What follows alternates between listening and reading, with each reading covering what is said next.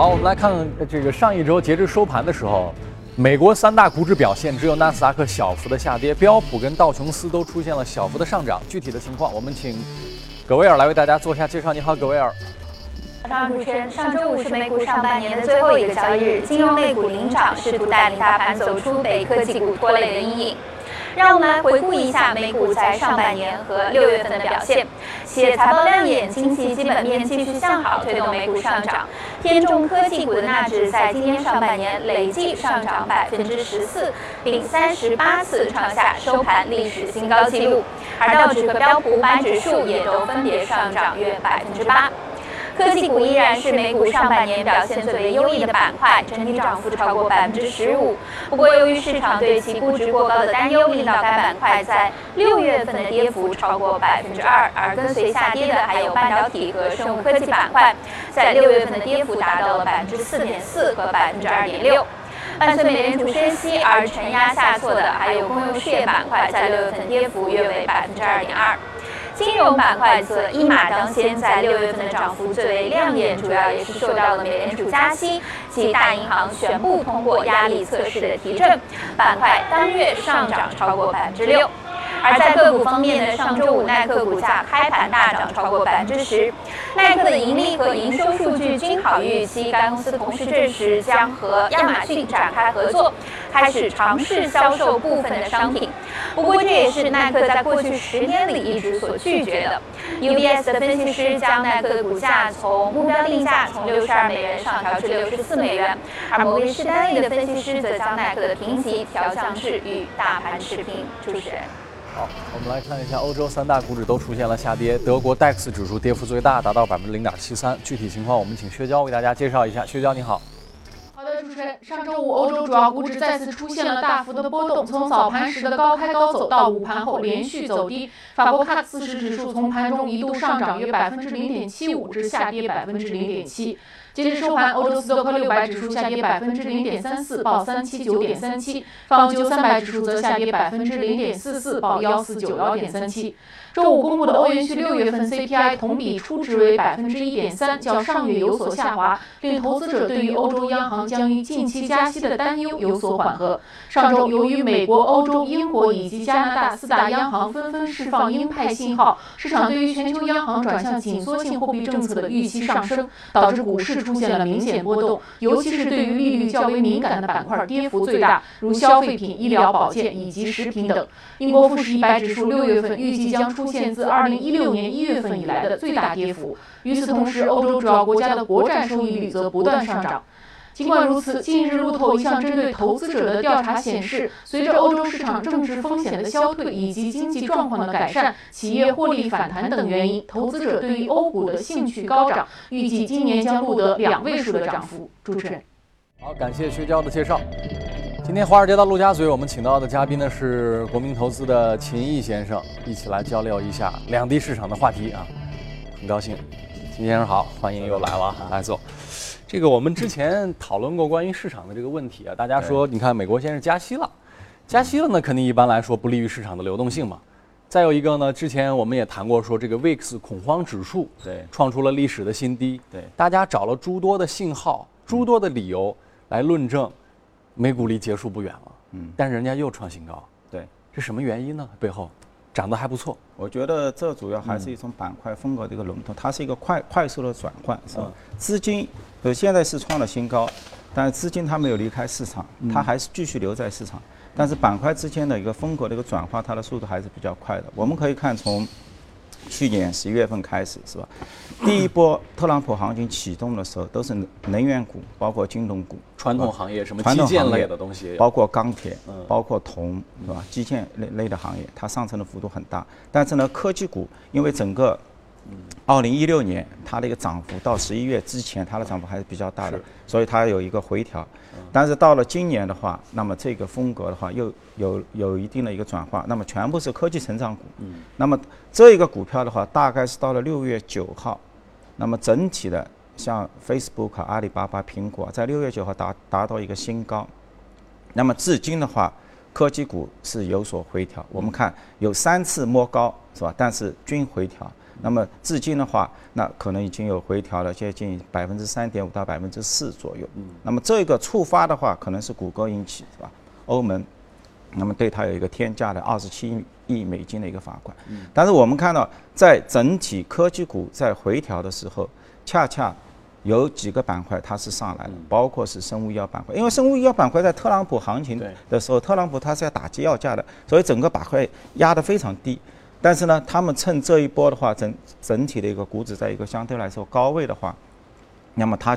接过了这个接力棒。那么生物板块，因为生物医药板块整体医药板块的它的一个整体的一个市值，在二十万亿的整个一个标普五百指数里面，它也要。占到三万多亿美金，所以它是五万亿在下跌，但三万亿撑上去，还包括一个银行股，这次三十四家银行都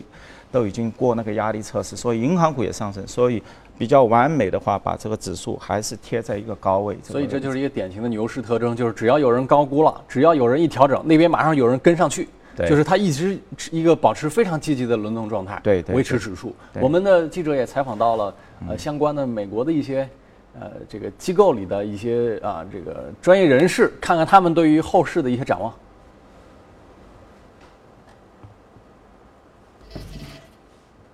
嗯。Technology have begun to falter a bit, and other groups have really stepped in to carry the load. I think that's important and really has to happen for this market to continue going higher. Uh, if tech and financials, which represent about a third of the market, both start to turn down at once, and that could be pretty problematic for stocks as we come into the summer months. 关键是啊，就是他们这市场里面，虽然指数在高位，有没有一些具体的行业估值还比较低的？有没有？呃，应该也可以说，因为现在的话，几乎百分之七十五的板块就是构成这个指数板都在创这个新高，是吧？那接下来的话，可能只有百分之二十几，是吧？那么我觉得就是说，目前可能相对来说，还说比较低估或者涨幅不大的话，那么一个是金融股，嗯。还有的话就是一个媒体，媒体股相对来说，因为在整个一个成长股启动的时候，通常是互联网整个一个股票是压制这样的一个媒体股的一个上涨。但是呢，因为现在市场有风格有所转变，就是你看现在那个美股，典型的是往周周期性里面去跑了，是吧？因为科技股在回调嘛。那么一季度的时候，我们看到整个一个 GDP 只有百分之一点几。对。那么今年二季度的话，大概预期都在三。那么比情绪比较高昂。嗯。那么这个时候的话，正好是回踩到整个一个周期里面去，是吧？那么现在的一个现象的话，那么到周期里面的话，无非就是一个升息的这么一个过程。那么这个主要对银行、对钢铁，包括对一些媒体类资产，它是相对来说。刚才你说他们的金融股也是低估的，这跟我们很像。目前在 A 股当中，全市场。几乎明显被，就属于低估品种的，也基本上只剩银行了，而且还是破净的状态。嗯，美国它现在的银行的估值水平是多少呢？大概整个 PB 的话是在零点九到一点一之间。那跟我们很接近。很接近。PE 的话，但它的 PE 比较高，PE 的话应该是在十倍到十一倍。它存在坏账的担忧吗？它给到这么低的估值，我们是因为广泛的坏账担忧。好，因为我这还是里面，我们举个例子啊，比如说工行，嗯，跟现在沃伦巴菲投的那个美国银行，富国银行，就是说不是那个美国银行，因为他这次不是把优先股全部要转成普通股嘛，获得了一百二十亿美金的一个收益，是吧？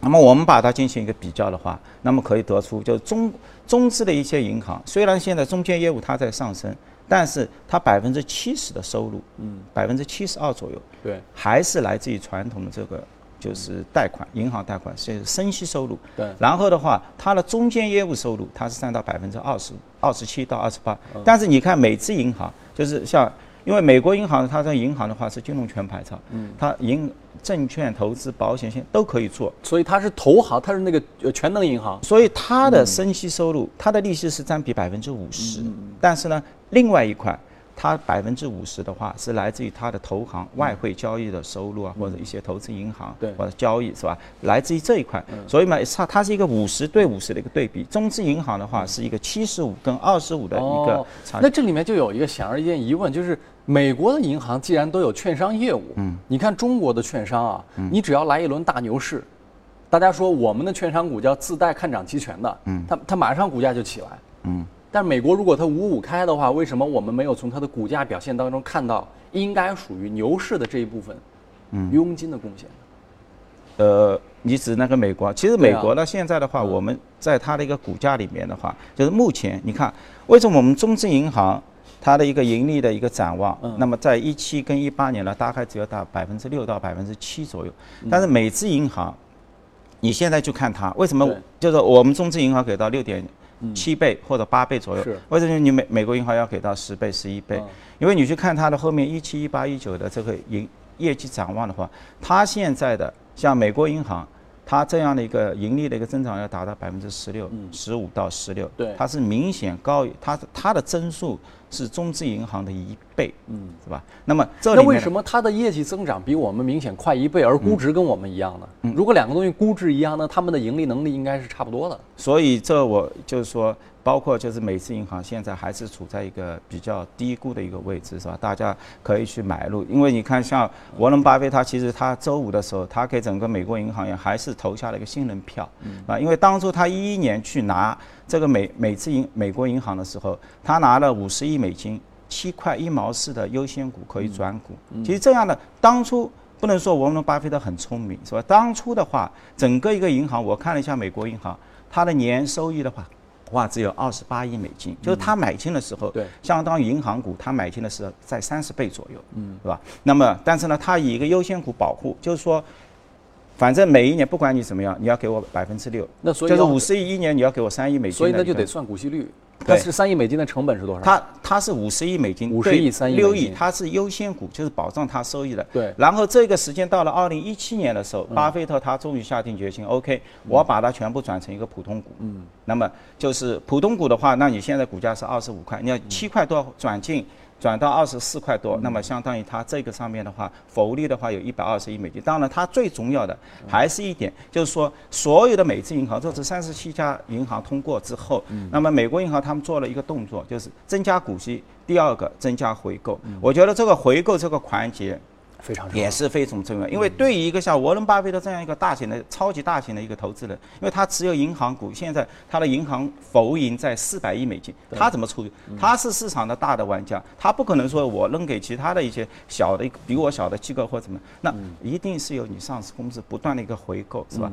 你像现在美资银行股息加股票回购这两个指标，对，它的加起来的总和已经超过它每一年的这个就是盈利的一个贡献。就是说，你现在一年，在我的净资产报表上面显示是一百五十亿美金的，它现在的股息发放大概在百分之二十的左右，跟中资银行差，我们中资银行还要多一点，在百分之二十五到百分之三十这样的一个就是分股息的这样一个水平。但是它有一个百分之七十左右这个盈利全部是拿自己拿出来是进行一个股票的一个回购。对，那么这个的话，那巴菲特他肯定是看到这么一个迹象的，就是说我现在在银行股相对低位的时候，我买进，我以优先股的方式，不管你旱涝保收，我都能够拿优先股的股息。然后到一好的时候，你的股息要增加，像现在美银的美银的这个股息的话，基本上要达到明年要达到四毛八、后年一八年要达到五毛六。那么这个时候，他把七亿股全部换回来的话，他能够拿到三点七亿美金的左右的一个股息收入，远远大于他现在优先股，所以他这个冲生意是做得非常我我们来做一个选择题，来做一个这个这个评判跟比较啊。我们内地中国的这些银行，跟那些美股上市的美国的银行，嗯，我们做个比较，你觉得持有谁更有价值跟更有诱惑力？我给大家罗列一些数据啊。我们中国的银行，我们算过股息率，现在大概还是有百分之四，有的能达到百分之四点五。虽然说高的时候它有过六，甚至有过五，那是可能一四一五年那是比较好的时候。嗯现在呢，呃，银行可能涨上去了，涨上去之后股息率就会下来，但它也有百分之四点多。嗯那么美国的银行的股息率，刚才我跟秦先生交流一下，大概是百分之二左右，是吧百？分之二加上股票回购，加上回购之后也就百分之二。不没有，光股息是百分之二，嗯如果你加上每年的股票的一个回购的话，对。那要将近还要加上五到六个点，那么这两个点加起来百分之七，所以呢，几乎跟我们中资银行差不多，只是它就是它反。回购每年是一个规定动作嘛，就跟我们能确定你这个银行每年会给我分红一样，对，它是很确定的？所有的你去看每每次的上市公司的话，它是一个万步就班，只要你进入到标普五百指数，你公司赚钱，那你一定是以这两个方式对，分给这个投资人，除了部分的这些高科技公司，所以它啊分红比我们中国的这些少，有一个原因是因为它把这个钱拿来用在回购上股。票回购所以你每年的总股本是不断的在缩减。对对但是呢，因为你你像每次银行有一个有一个用，就是说你你的每股收益为什么一直在增长？其实中间有一部分原因就是你每年赚过来的钱，你不断的在零点九倍、一倍的 PB 的时候，你不断的把它进行一个回购，然后呢，你股本在不断的缩小，所以每一年按照现在的话，按照它回购的金额的话。几乎相当于总股本要缩减百分之四点五到百分之五左右，所以你是每一年的股本都在缩减。嗯，啊，当然有可能是银行它用其他方式，比如说我发行一些，就是银行在融资的时候，我发行一些可转债啊，或者发行这些优先股。那么在这个时候的话，银行可能就是每每隔一个固定的时间，它必须要有一个股票的一个回购动作，因为这些大型的机构的，因为你你想在我们中国可能非公开发行啊，进行大量的融资，那有没有大家有没有想过？这些非公开发行大量的融资，他们怎么退出呢？是吧？就是理论上，你从金金融的这个计算的一个公式的话，很简单，你非公开发行，那么这一块业务，你的退出就是这块业务的话，它的股息收入加上上市公司拿过来的钱，不断的对对你进行一个回购，至少这个达到百分之四十到五十吧，然后有百分之四五十你是扔向这个市场，给到市场。那现在的话，可能这个。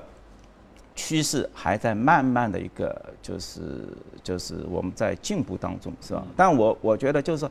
一个市场你未来真正的进入到一个投资市场，一定是股息加回购，然。然后让大型的投资人退出，没有其他的二手，因为不然的话，你就是里面的话不不断的靠价差，那么因为在里面对于我们小零股东，和游戏，因为啊对于我们小股东来说，我们能看到的真金白银就是现金分红。嗯。你说对于大股东来讲，那他其实无所谓，他可以用产业资本的方式来看这个公司。嗯。但是对于小股东来讲，你唯一能够拿到的，这个公司赚的钱再多，不给你分红，其实跟你没有任何关系，对因为你不是大股东嘛。嗯。好，这一段内容我们先跟大家交流到这里，我们下面来看一下移动美股榜，看看榜上有名的这些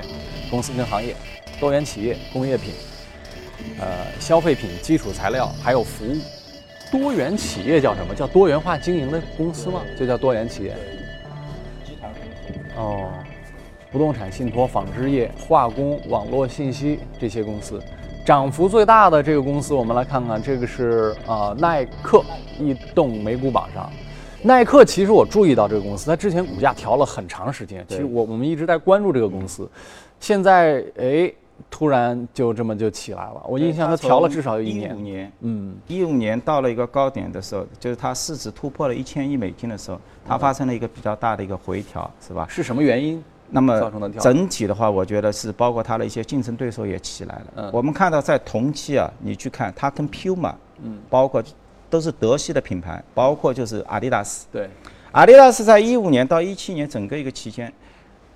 那个就是说，Nike 它的一个市值是下降了百分之六左右，就是不断的回，股指在创新高，它是回调了百分之六，但是阿迪达斯同期它的股价上涨是百分之九十二，嗯，然后的话，阿包括迪是 Puma 在哪里上市？是在美国还是在德国？那么它主要是在德德交所。啊，但是它也是一个全全球化公司，就像我们在中国的话，你可能看到的现在的你有 A A H 同同步上市嘛？是啊，对，它在每次的话，也可能也有。ADR 的一些方式，但交哦相对来说交易交交交易比较金额比较少。但是呢，我们所看到的就是说，市场给出的一个理由的话，就是说它还是一个基本面，就是你在同期你看到它整体耐克它的一个销售增长在放缓，它放缓到多少？只有百分之三点五到百分之五的一个复利增长左右，是明显的一个放缓。但是呢，阿迪达斯它出现了百分之十五以上的一个增幅。那么当然，在一个整体规模上面的话，大家因为 Nike 它是三百五十亿，接近四百亿不到一点的一个收入，它百分之三相当于一年的话是有十几亿美金，但是阿迪达斯它是一百多亿美金，它百分之十也是十几亿美金，所以它在跟就是 Nike 相比的话，它在绝对金额上面的话，已经跟就是说 Nike 持平。当然，它的一个速度，它的一个百分比，就是说那是远远超过，因为它的那个相对来一个比分比较少嘛，是吧？所以我觉得在前几年整个一个科技，就是说那个运动品牌当中，是吧？它是走的还是相当可以的，是吧？当然，我们看到那个 Nike，它还是它也在不断的一个创新，嗯，是吧？就是说，Nike 现在股价是下调了，但是它的利润率的一个水平现在还是至少它是处在一个行业的一个第二的水平。那第一你去看它，第一毛利率可能是最高的我们中国的安踏体育。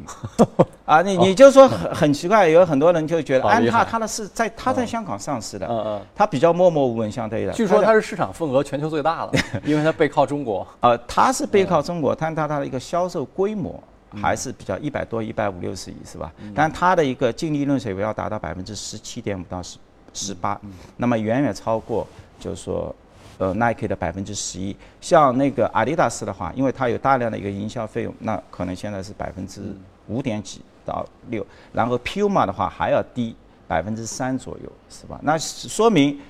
你中资企业像安踏能够做到百到十七到十八的这样一个净利润率，都已经发。其实我们今年我们来看，包括我们国内的李宁也都在复苏的一个状态，是吧？那么前几年的话，包括零八年奥运会之后，那么整体一个行业，那么可能营业网点开始有大量的一个库存。那么经过四五年的一个调整的话，它也慢慢的在开始走出的一个低谷，因为毕竟。我们国内现在还是一个全民健身的一个时代，对。是吧？就是说，虽然我们看到在一线城市，我们看到大量的可能是阿迪达斯或者 Nike 这些身影但是在四五线城市，其实现在增量最具爆炸力的这个在可能还存在四五线城市，他们的体量很大。那么这就是为什么 OPPO 跟 vivo 能崛起的重要原因嘛。对，嗯，所以呢，我能我们看到国资的这些品牌还是有大量就，当然我们看到像那个 Nike 是吧？但是这个事情，我觉得我们觉得其实蛮难评判的。嗯你说，如果我问问大家说，你觉得百事跟可口可乐谁更好？嗯你不太好轻易说出来。我们看过，你如果你要真做一个科学统计，百事可乐比可口可乐甜百分之四，嗯有人觉得可百事甜，所以觉得好喝，那有人觉得可口可乐好喝，那嗯所以这两个公司的竞争优势你怎么比较？那么你在海外比，你可能觉得营销方面，可口可乐在美国做得好，百事可乐在中国做得好。那如所以你在评判公司的时候，这两个公司你你放在一块儿，你怎么比呢？长期股价的表现来讲，这两个公司其实都受益于行业全球化的增长，其实都还不错。嗯，据说近些年百事比可口可乐走的可能还稍微强一些。嗯，巴菲特年轻的时候一直是喝百事的，公司里放的都是百事。后来自打他改口喝了可口可乐之后，他就见见谁都说可口可乐好。嗯，他但是他自己很是挺我觉得，因为。中国包括我们现在的 A 股的这些上市公司，我们大家在在进行交易的时候，就是慢慢的就是说，中国公司很好，因为面面面对十亿、十亿、十十几亿的这样的一个用户，但最终你还是要创一个真正的一个全球意义的一个品牌。我觉得体育的话还是有机会，是。因为我们国家现在拿金牌，至少奥运会你至少是前三名。关键是我们怎么比较，还是说我们看不太清楚的时候，我们看好这个方向，比如说这些公司我们都可以投，还是说我们要赌一个最后的赢家？比如说你如果真去赌一个人的话，你是赌阿迪还是赌耐克呢？你会觉得他们俩都很有竞争力。那如果你一定要选一个人，你你怎么去拼它谁比谁更好呢？我觉得这个是在不断的，就是说，一般性他们那个周期的话，在一年左右。就像嗯 Nike，Nike 其实还是很很好的。我是我觉得你去看它所有的网站嗯，它的整个搭配，包括它现在新出来的一个跑鞋系列，大家可以去看一下它那个哎创始人写的那本书叫《鞋狗》。嗯，这本书呢，很多人业内的大佬们都推荐，好像确实不错。嗯当然，我觉得就是说，Nike 它碰到的问题还主要它的一个经营模式，就是说嗯它过多的利用了一个批发的一个渠道，就这一块收入占到一百个亿，一百一十亿美金，占到它整体营收的三分之一。那么北美市场所有的疲弱都源于这个市场，就因为你去美国，你可以看走出去，大量有 Nike 的这种 shopping 的 center，它是直营店还是连锁加盟？然后这两个都有，是吧？嗯那么就是说，这样一个它的一个批发业务，就现在可能都是 Amazon 的一个时代。嗯，你刚刚包括里面也讲到，像那个阿迪达斯也参与的，耐克说三件衣服耐克说我不进是吗？啊，对，那个他现在肯定很痛苦，因为他有一百亿的美金的这样一个批发业务啊。因为你进了之后，这个批发业务不断的在做，是吧？但是我觉得这个就是它的一个调整期。所幸的话，它还是有很多的一个，就是我觉得 Nike 的一个鞋，是吧？还是就是还是大家很值得期待的，就是它的科技含量各方嗯面，我觉得还是可以的。所以给它一定的一个时间。是吧？那么在它的一些渠道上面的话，让它 streamline 一点，是吧？瘦身一下。您说的长远看好，我觉得这点其实是认同的。我以前看过一个纪录片，专门讲耐克的。嗯其实它类似这样的公司，我们不是单指这一家。嗯这一类的公司其实很有可能未来会转型成科技公司。为什么呢？嗯你想想，人身上最适合做可穿戴设备的东西是什么？对这个东西你每天一定会携带，很简单嘛，你的鞋子呀，嗯，让你每天戴一个手环，你觉得其实是一种障碍，你觉得是一种累赘，嗯，蛮重的不舒服。所以你看今天谁还戴手环？它远远没有两年之前那么热了。手环的功能大部分被手机集成掉了。跑步的人也知道，把 iPhone 这个别在这个身上，别在肩膀上，不是肩膀上那个那个手臂上。那就是大家不想多带一个东西，但是鞋是可以的。耐克其实一直在做这方面的研发，他们在很早之前，几十年前就做过自动系鞋带的篮球鞋，嗯，就是这种很有科技含量的。你想想，芯片植入到你的鞋子里面，这是这其实是一件从技术上应该是可以实现的事情。嗯，至少我统计你的心率，统计你的步伐，嗯，呃，甚至连上一些网络，这其实理论上应该是有可能的。所以当有一天他会告诉你，我的鞋子变成了一台电脑。我觉得这东西一点都不科幻。对，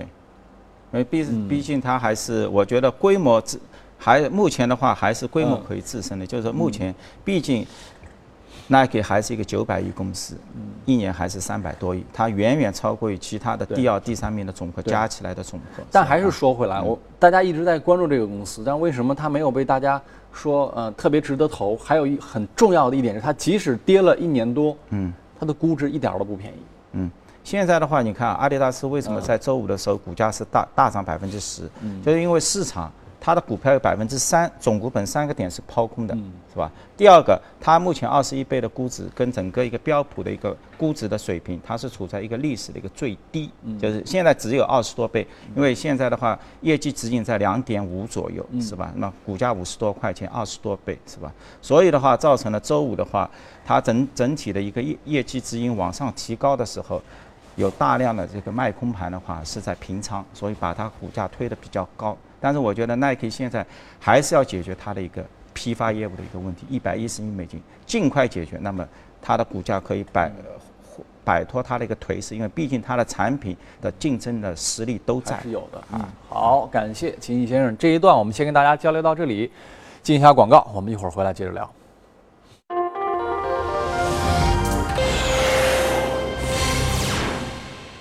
好，这里是正在直播的财经早班车，来看一下公司方面。外媒报道称呢，谷歌母公司表示，欧盟的反垄断罚罚款呢，将造成公司第二财季的利润下滑，达到二十七点四亿美元。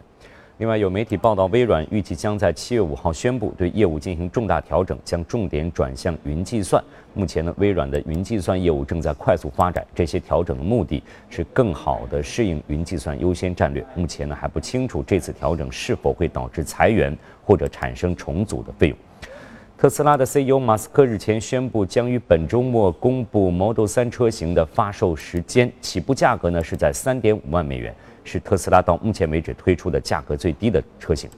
特斯拉去年公布了这款汽车，不过呢，马斯克表示，实际量产版的 Model 3将在七月公布。而在预定阶段呢，已经收获了超过四十万个订单。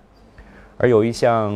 调查显示呢，全球 IT 企业 CEO 性格最为谨慎的就是特斯拉的首席执行官马斯克。相反呢，获评最不谨慎 CEO 的是 Facebook 的首席执行官扎克伯格。据外媒报道，美国苹果公司首席执行官蒂姆·库克去年的实际收入在1.45亿美元，而不是此前报道的875万。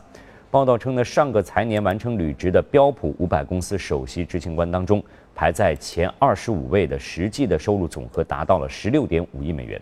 在科技、医疗健康以及媒体行业工作的首席执行官，在这份榜单当中占据了主导地位。实际收入呢，要包括获得股票行使期权的价值，以及用于支付工资奖金和福利的现金。公司通常每年会给予高管部分股票作为鼓励。在报道时呢，这部分奖励通常会在年度报表当中以目标值计入高管的总薪酬。另据报道呢，在七月一号印度正式实行新的消费税制度之后，苹果七月二号下调了它的产品在印度的销售价格，降幅最高达到了百分之七点五。好，这里是正在直播的财经早班车，以下进入我们今天的美股放大镜。好，欢迎回来啊！我们来看一下今天的热股，嗯，这个榜单上面的这家公司呢，来看一下是叫中芯国际，这个公司在美股上市。为什么秦先生把它选为也是我们国内的啊？中芯国际就是半导体的，算是一个中概股是吧？呃，应该是吧，因为它在香港市值还蛮大，接近四百亿，是吧？呃，就是说目前整个国家在半导体这个领域的话，还是倾出了一个巨大的一个，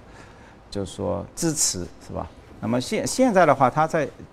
全行业呢，在第四、第五的左右的一个水平，是吧？哎呦，这股价好像好难看啊，怎么回事？现在是一路都这五块多样走，呃，但是你把它拉长的话，可能它底部，因为这是它是美股是吧？嗯还有一个 A 股的话，呃，就是在港股的话，其实还可以的，它从零点六啊，就是说六块左右涨到十二块，翻了百分之一百。嗯但是呢，今年开始从一六年的十二月份开始，今年它至今它的股票是有回调的，它的同行都有谁？像台积电。哦，台积电，台积电业业务是完全一样的吗？啊、业务是一样，但是技术可能与台积电还有一定的距离，因为我们起步比较晚嘛。目前台积电的市值在一万也就是它在四，它在四百亿，所以跟它之间的话，它相当于台积电的百分之四到五的水平。但是它的营收的话，现在中芯一年在三十亿美金，是吧？那么台积电在两百九十亿，所以，所以这些公司本质上没有区别，就是你说的这家中芯、对台积电，包括富士康，他们干的事情是一样，嗯拿大公司的设计的单子，然后自己来做什么呢对？代工生产。对，对，因为这是半导体行业的一个嗯特性，它有大量的一个半导体的一个芯片的一个设计。对你其像是设计好之后，你进入到它的一个代工厂代代工，代工好之后再进入到后后端的一个分测，然后再交给终端用户，对吧？所以呢，目前我们要。国家的话肯定是要变成一个半导体强国，为什么呢？就是说，因为毕竟你看一年三千多亿美金的里面，是吧？那么像逻辑啊，或者是这种芯片，包括存储，存储是占到七七百多亿美金，是吧？百分之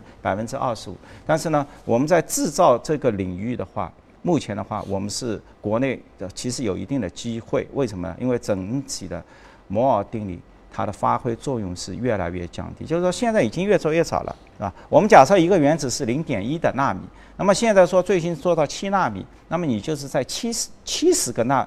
原子大小上面，你要把这个电晶管把它注入进去，这个技术几乎已经是做到极致了。那么现在中芯的话是在二十大二十八纳米，它靠的技术是高通给它的，是吧？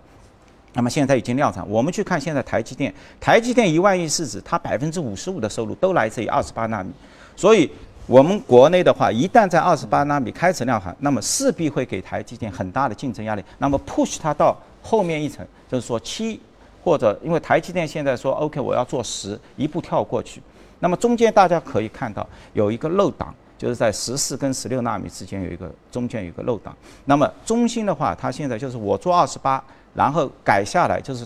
就是其他像英特尔他们主推七跟十的时候，因为这个二十八的话，它未来还有五到六年，然后再赶下去的话，可能就做七到十，那么十四到十六之间的一个空档，很多人不想去碰。那么现在的话，我觉得中芯它可以去碰，那么实现它的一个弯道超车。因为你看它一六年股价为什么跌？一个主要还是受我们国内的一个智能手机，包括 WiFi 芯片啊，包括纸膜芯片，这个增速一下子下来，是吧？那么造成了它工厂的话有一定的一个库存。第二个就是它加大了投入，因为中国现在号称我们要有四十个晶圆厂开工，国产化，对，就所以呢，你现在的话，中芯的话，你今年二十三亿美金的一个资本投入，那基本上压力是非常大的，而且他把二零一七年的一个原来在二零一六年对后面展望的话，他觉得是有百分之二十的一个复利的一个增长，但是由由于一季度以后，那么明显把这个百分之二十降到可能就百分之十几左右的这样一个水平，是吧？把那个增速降掉了，所以在境外的话，对这些的话是非常敏感的，是吧？所以造成了一个股价从原来涨百分之一百最好的一个表现的，然后回调了将近百分之三十。但是呢，我觉得就是最终你到入了进入到一个物联网一个时代，其实我们必定需要像手机一样的这么用十纳米，包括像苹果、不需要。比如说台积电赚的钱都是在这，对你不需要大，对你这个角度倒挺启发大家的。低成本、低功耗，没错你一个物联网只要这样，那么像中兴的话，它有大量的这个未必追求极致，要一定要做到七或者做到更小。你比如说，你安装到汽车上，你稍微大一点，在汽车那么一个庞然大物上，你再大的芯片也是一个很小的零部件嘛。对，然后呢目前的话，整体你像在中兴的话，就是说，